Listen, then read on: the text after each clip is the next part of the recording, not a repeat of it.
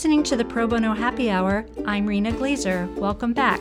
Today's guest is George Kendall from Squire Patton Boggs. George called in from New York City, where he is based, and we discussed his pioneering career as a criminal rights and death penalty defense lawyer. We hope you enjoy the conversation. Hi, George. Thanks for joining us on the Pro Bono Happy Hour. Welcome. I'm happy to be here. Let's jump right in. To begin, could you tell us about yourself and your background? I've been a lawyer for 37 years. Um, for the first 24, I was focused entirely on public interest work in the public interest world. Uh, I spent um, four years with a great young um, young law firm in D.C. doing a lot of court appointed work. I then went with the ACLU uh, for five years to work in Atlanta at their capital punishment project for the 11th Circuit states. Uh, I spent the next 15 years at the NAACP Legal Defense Fund working mostly on capital habeas cases, um, also monitoring uh, Congress's review of habeas corpus, and working on um, Supreme Court cases uh, that the court heard throughout all those years. Um, in 2003, for the last 13 years, I have basically done the same kind of work uh, in the private sector uh, for six years at one firm, and for the past seven years, I've directed a special pro bono project called the Public Service Initiative at Squire Patton Boggs. Great. And we will circle back and drill down into more of that. But as someone who grew up in an 11th Circuit state and clerked on the 11th Circuit, I'm happy to hear about your experience in Atlanta. Was there a light bulb moment for you growing up that drew you to the public interest? What drew me to public interest was um, in my last year of college, I saw too many of my friends going off to finishing school, whether it be medical school or or law school or whatever, and they had no idea really what those professions were. And sort of at the last minute, I hit the pause button and uh, went into Vista, the um, uh, the the domestic Peace Corps, and uh, I said, "Put me where you need me." And I wound up at a project run by an ex-con in Connecticut and we did two things. There was a bail project to make sure uh, people facing um, not serious charges got bail, and a uh, another volunteer who I met there, David Hoos, had that part of the job, who I'm still in touch with and doing cases with all these years later. And then I was assigned to the reentry part of the project. Uh, I would visit area prisons and take men and women um, who were within 60 days of their of being released on parole, I would take them out to find housing, find jobs, and so that we could they could reenter uh, society with some hope of succeeding. And it was really that experience and, and getting to know these men and women. Women. One of the common stories was how their lawyers had not represented them ably. And I thought, well, um, if I really work hard, I can do better than a lot of those lawyers. And so that helped me uh, focus uh, what I wanted to do. So when I went to law school, I really had a sense of what I wanted to do, and and that's a great help. I urge um, younger people coming out of college um, to not rush uh, to go to law school because I think all of my classmates who had taken some time off the law school experience was, I would say, enjoyable, but it was a lot less anxiety prone because of that time away. I think that's great advice, especially with the economics of law school today and how that's changed as well in terms of people solidifying their interests. And we talk a lot about pro bono being where passion meets purpose. And I think that that echoes a lot of what you're talking about. So, how did your journey bring you to Squire Patton Boggs? I had been at a at a former firm where I, where I was uh, working in a pro bono uh, full time pro bono job, and then um, uh, some attorneys here uh, reached out and said, "Look, we want to start a project um, that's dedicated, the way they called it, to the dark side Um, and this came at an unusual time. This came in 2009 when I think a lot of law firms were thinking that Western civilization was collapsing. And so, at a time when the the legal profession was really contracting and it was very painful, many painful things were going on. Uh, Squire uh, decided to um, boost its pro bono in a very significant way, and so the we started this project uh, in September of 2009. So we're we're, we're starting our eighth year next month. Uh, four lawyers came in. Um, I was full time pro bono. My three associates were about 70% pro bono and 30% commercial. And we, from the day we walked in and to the present time, have had a full docket of very demanding cases, uh, death cases in the South, innocence cases all over the place, uh, prison cases, and we've branched out a little bit. We've gotten involved in some police media relations cases, and and we've been doing that work uh, ever since here uh, at, at Squire with uh, great support from the firm. So generally, I think this program is called the Public Service Initiative. Correct. And could you tell us a little bit more about how it operates? And you spoke a little bit about the types of matters you handle. How does it function? Yes, we you know there's an ongoing pro bono program at Squire. Uh, what our project does is we can um, we can take on cases that we know are going to take years and years uh, to resolve. Um, and we have the full support of the firm to do so. We work with associates from uh, all over the firm. Um, um, uh, someone will call me up on a regular basis and say, "Look, I've got 50 hours. I've got 100 hours. I'd like to get involved in one of these cases." Fine, and we put them to work. And what we like to say to the partners who they're returning to, we return them better advocates, better lawyers. Um, we also, in some of these cases, they are big and demanding. We partner with other law firms, some small, some large. Um, I'm sure what you have seen this, but there is at least in my time in reaching out to um, law firms to take on major pro bono matters, there's in some places a great reluctance to do so because of the lack of of expertise in some of these areas. And uh, a lot of the firms are just not willing to put the time, the startup time, the learning time in the way they were 20, 25 years ago. And so we have found that by um, approaching other firms and saying, look, let's not do this individually, let's do this together, that oftentimes can uh, can bring other firms into very, very important work. Uh, we also have a communications function, and, and part of our work that we do as lawyers is consulting with um, overwhelmed, underfunded uh, public defenders and private lawyers who've been appointed into uh, big cases, death cases, and innocence cases. Um, I think I alone probably spend I probably spend four or five hundred hours a year just in consulting. It's probably more than that. And we teach. We go around the country and and teach at some of the uh, training programs. I'm going to Washington this Friday to give two talks to a couple thousand habeas corpus lawyers. Um, we also have a communications function. We host uh, Laura Burstein, who's one of the preeminent communication uh, specialists in the country, in our Washington, D.C. office. And her entire focus is to aid lawyers who have cases either in the Supreme Court or to other important uh, junctures with um, media needs and demands, which are are oftentimes very large.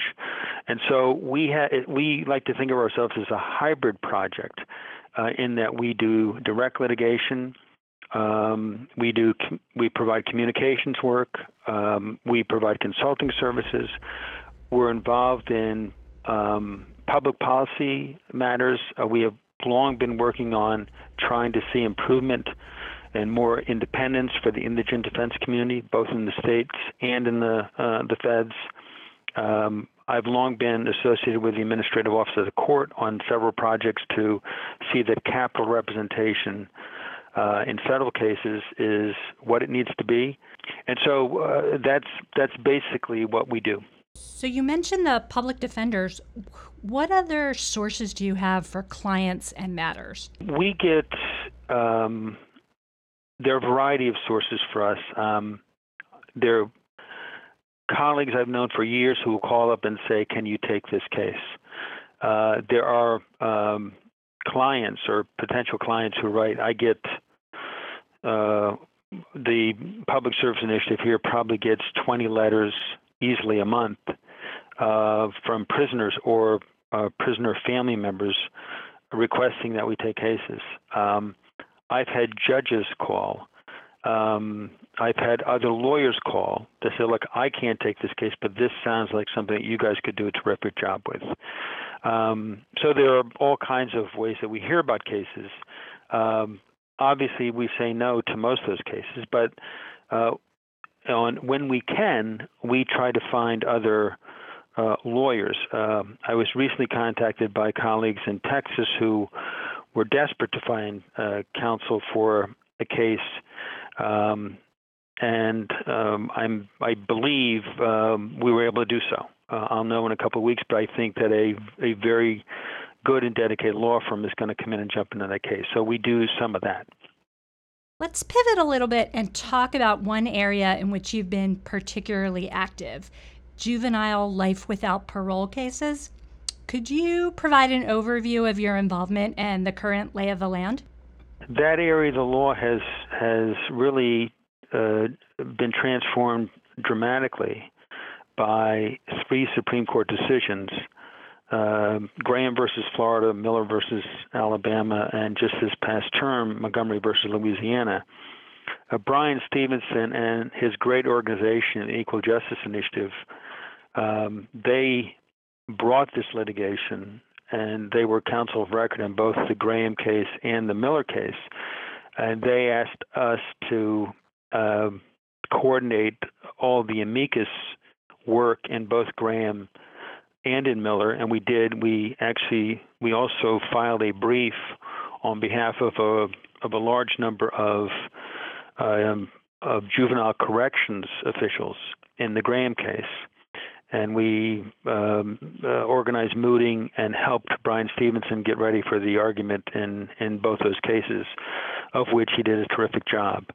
Um, when the court uh, granted uh, review this past term in Montgomery to decide whether Miller would apply retroactively, and that meant to over 2,000 um, other cases pending all over the country.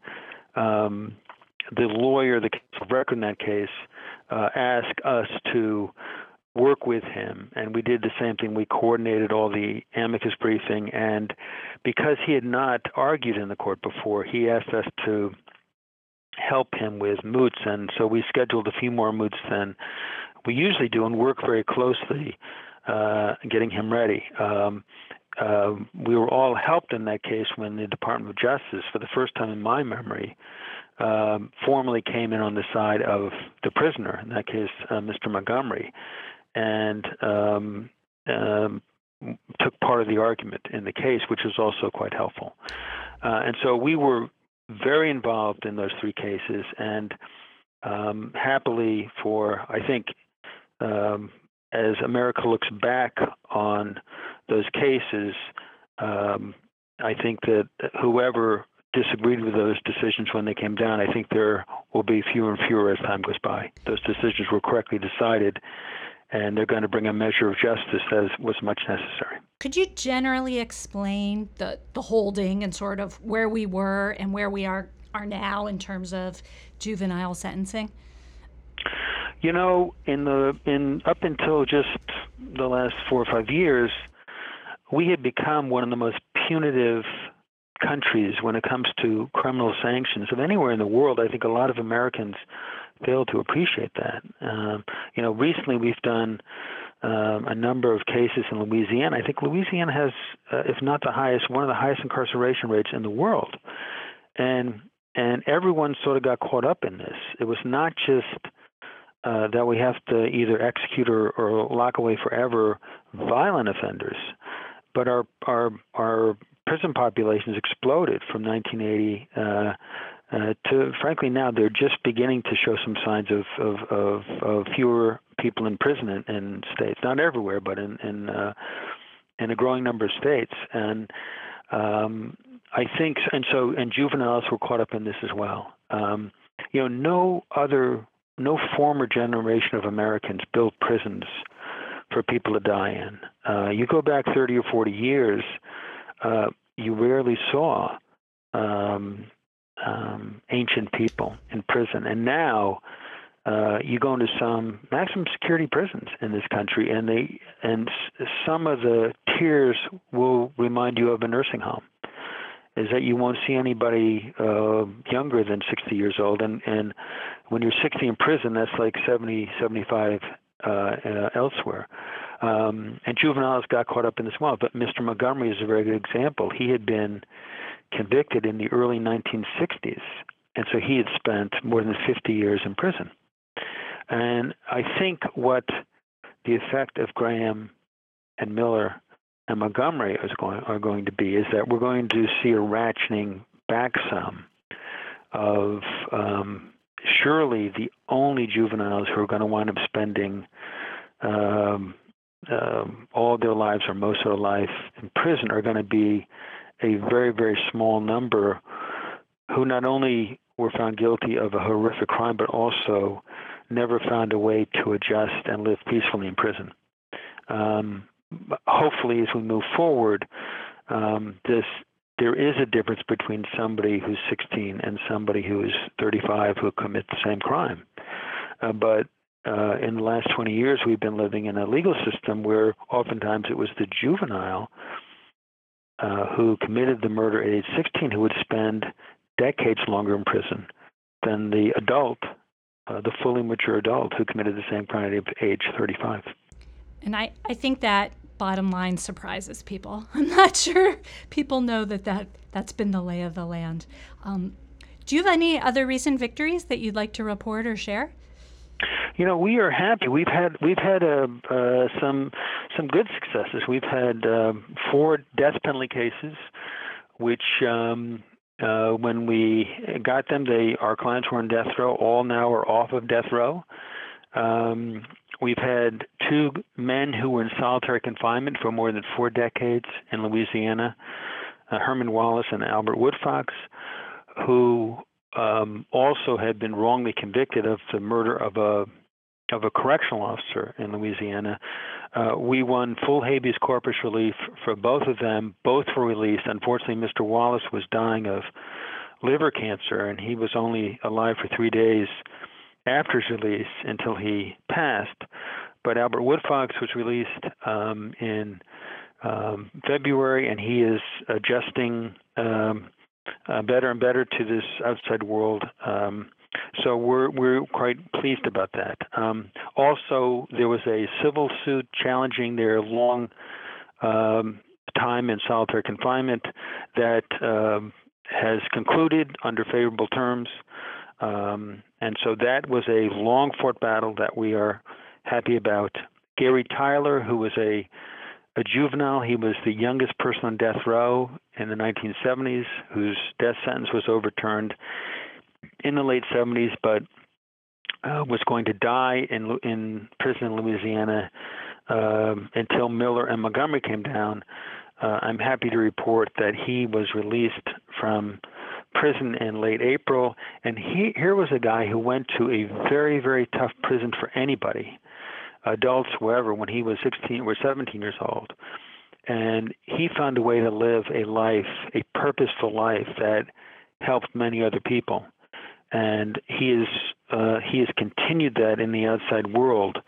Uh, he really is he's he's just got a job this week where he'll be working with young people uh, who are who are being released back to society to help them with that journey. So um, We've got a couple of innocence cases that we're very hopeful for in the very near future. We're waiting for a ruling from a federal judge in, in Virginia on one. Um, and so uh, we've had some real success, and we're looking forward to more in the, in the future. Your client story is really inspiring, and maybe it's the answer to my next question, which is this is such tough stuff that you're dealing with. How do you keep your spirits up? Our clients, without exception, are deeply grateful for um, our work on their behalf. Uh, those who have families, those families um, are grateful. And when you, you know, I had a trial, a, a retrial in a capital case in Florida two years ago, and uh, our client had been death sentenced 30 years ago, and had spent the the 30 years the death row in Florida in 23 hour day lockdown. That's the modern day equivalency to solitary confinement. He literally grown up. He was 18 years old when he wound up on death row. Um, needless to say, his mother was um, distraught about the fact that her son, who had been terribly, terribly abused and mistreated throughout his childhood, was going to wind up executed. And there are few moments in a lawyer's life that is more rewarding than after we tried that case, after that jury came back and recommended life sentences, and after the judge accepted that recommendation and imposed a life sentence, to be able to look at Richard's mother in the eye and say, You're never going to have to worry about your son being executed again. That was an extraordinary moment. And we've had other moments like that, which are, you know, when I talk to lawyers, you know, I'm in my early 60s now, but when I talk to lawyers who are older than I, um, lawyers who have had amazing careers doing all kinds of stuff, uh, it's not surprising that when they when you ask them what's the most satisfaction you got out of your uh, your practice the practice of law, um, it's been surprising to me that uh, some will say some of the work they did on their big paying cases, but uh, I think a majority have said they always come back to some case they did pro bono. And um, I know that when I sort of hang the bar card up, um, I'm going to reflect back on some of these moments. I've lost clients to execution. I know what that's like. I know what that's like for the families of the, my clients. It's it's horrific. And I know that when I look back, that I'm going to remember these these times of being able to go to the um, my clients' families and sometimes even the victims' families and say, "Look, it's over. You're not going to have to be dragged to court again. You're not going to have to be wondering about when you open the paper next month. There's going to be some major decision in the case where your son or daughter was murdered, and no one picked up the phone to give you any warning about that.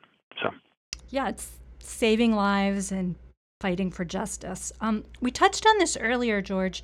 Opinions, both popular and political, seem to have evolved regarding our approach to criminal justice, mass incarceration, and even the death penalty.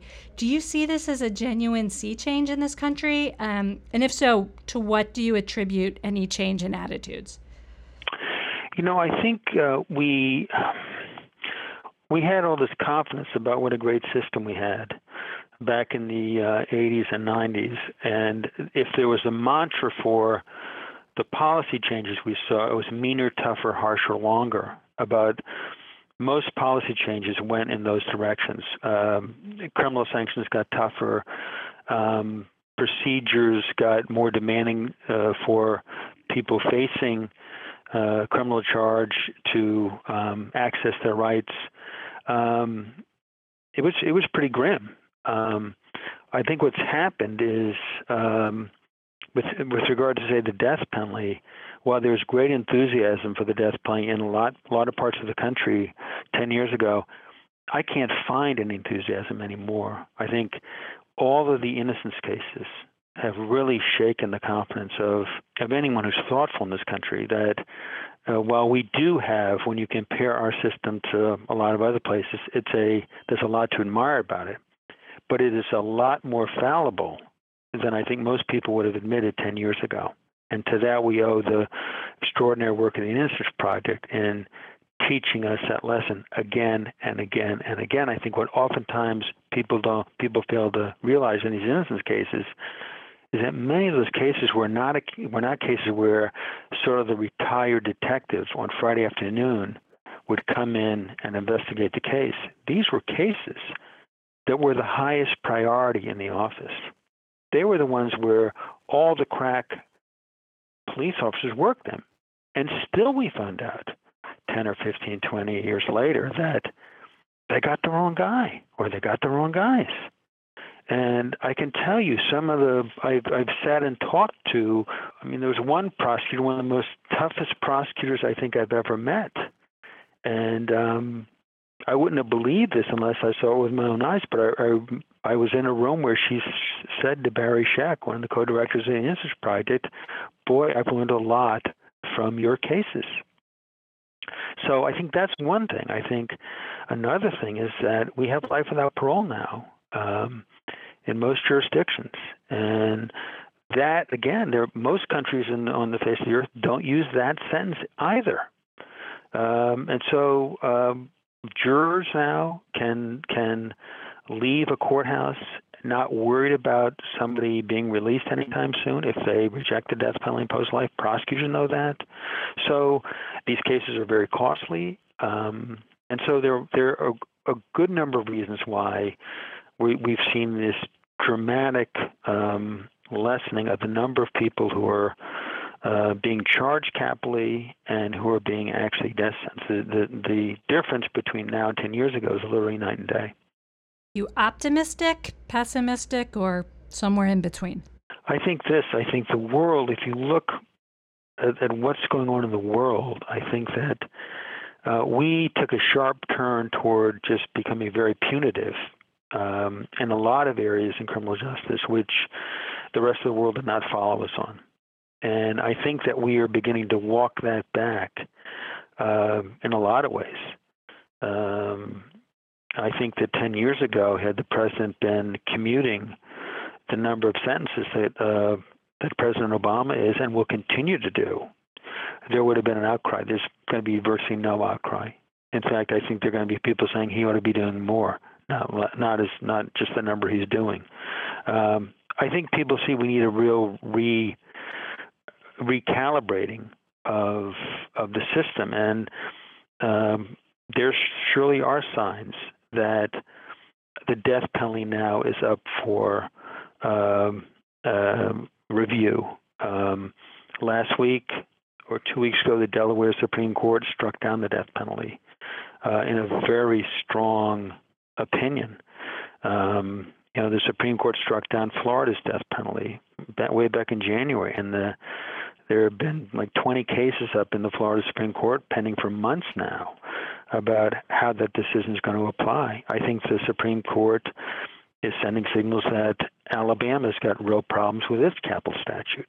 And I would not be surprised if this term the court takes the case uh, to answer that question. Uh, these were not things the courts were doing 10 years ago. So I think that we're, we're going to learn in the next three or four years uh, whether or not the death penalty will continue to play some role in our country. I think that if the court takes a case and, and takes a hard look at this, um, an honest look back over the last 40 years of the administration of the death penalty in this country, it's not a proud one for our country. And um, while the Constitution, when written, said it is allowable, uh, there's nothing in the Constitution that says we can't um, abandon it and move on. What issues or projects are next on the horizon for you and the Public Service Initiative? Well, you know, we're going to continue to do what we have been doing because there's just an extraordinary unmet need for legal services in these very demanding cases. If we wanted to quadruple our docket by five o'clock today, it'd be easy to do so. Um, but we are also going to branch out a little bit. I think that one other thing that we have learned um, in really going into the prisons and talking to our clients and other people there is um, there's a real need for um, corporate America uh, to come in and help. Um, just like private law firms have an obligation as Justice Kennedy reminded us last year in the context of solitary confinement, we can't look away. We've got to. It's up to lawyers to take on some of the stuff and and and bring it to the courts. I think the last 30 years um, of relationship between Department of Corrections and and some American corporations have not been proud ones. Uh, the most expensive phone call in America for far too long has been between a son and his mother on Mother's Day. Um, these are some of the most expensive calls uh, in the world, and that's outrageous. Uh, I had a client who was arrested for being basically the abused girlfriend of a drug dealer. She was pregnant. She gave birth manacled to a hospital bed. Her parents, middle class parents, uh, who had worked very hard their entire lives, they were determined that their daughter and her son would speak every day. They had to file for bankruptcy not once but twice because the phone bills were extraordinary. Um, that's not a proud history. And so I hope to, we hope to, in the Public Service Initiative, see if we can invite some and put together some uh, of corporate America that believes it has an obligation to come in and help and not exploit, uh, to uh, make the missions of our prisons um, um, accessible, and so that when people are uh, shown the door and said it's time for you to go home, they're going to be better prepared to walk out that door and rejoin society in a positive way. I think reentry, which is a big project that PBI has taken on, is really um, percolated to our minds that um, we have this population and we need to, you know, make sure that we're not encouraging recidivism because where does that get us? So, well, these are not leper colonies. Yep. Uh, most of the people there come home, and it's in our interest to see that they do so in a way where they're prepared to, they've paid their debt, and to move on in positive ways. Yep. Um, you've taught at several law schools, and we talked about this earlier, but what other advice could you share for law students or young in their career lawyers? I think law- every lawyer in America has an obligation to not look the other way, um, regardless of what one does. If you go to a big firm and you become partner, then in some ways you have a you have reap the, the, the greatest rewards from uh, an extraordinary system. Well, you have an obligation to help. Um, you will have classmates who chose very different paths, uh, who might have spent their entire careers working, and not-for-profits don't pay very much. It's it's time for you to make sure those not-for-profits have more resources. But I think for individual students coming out and young lawyers, my I take something that's important to you and and make it a priority.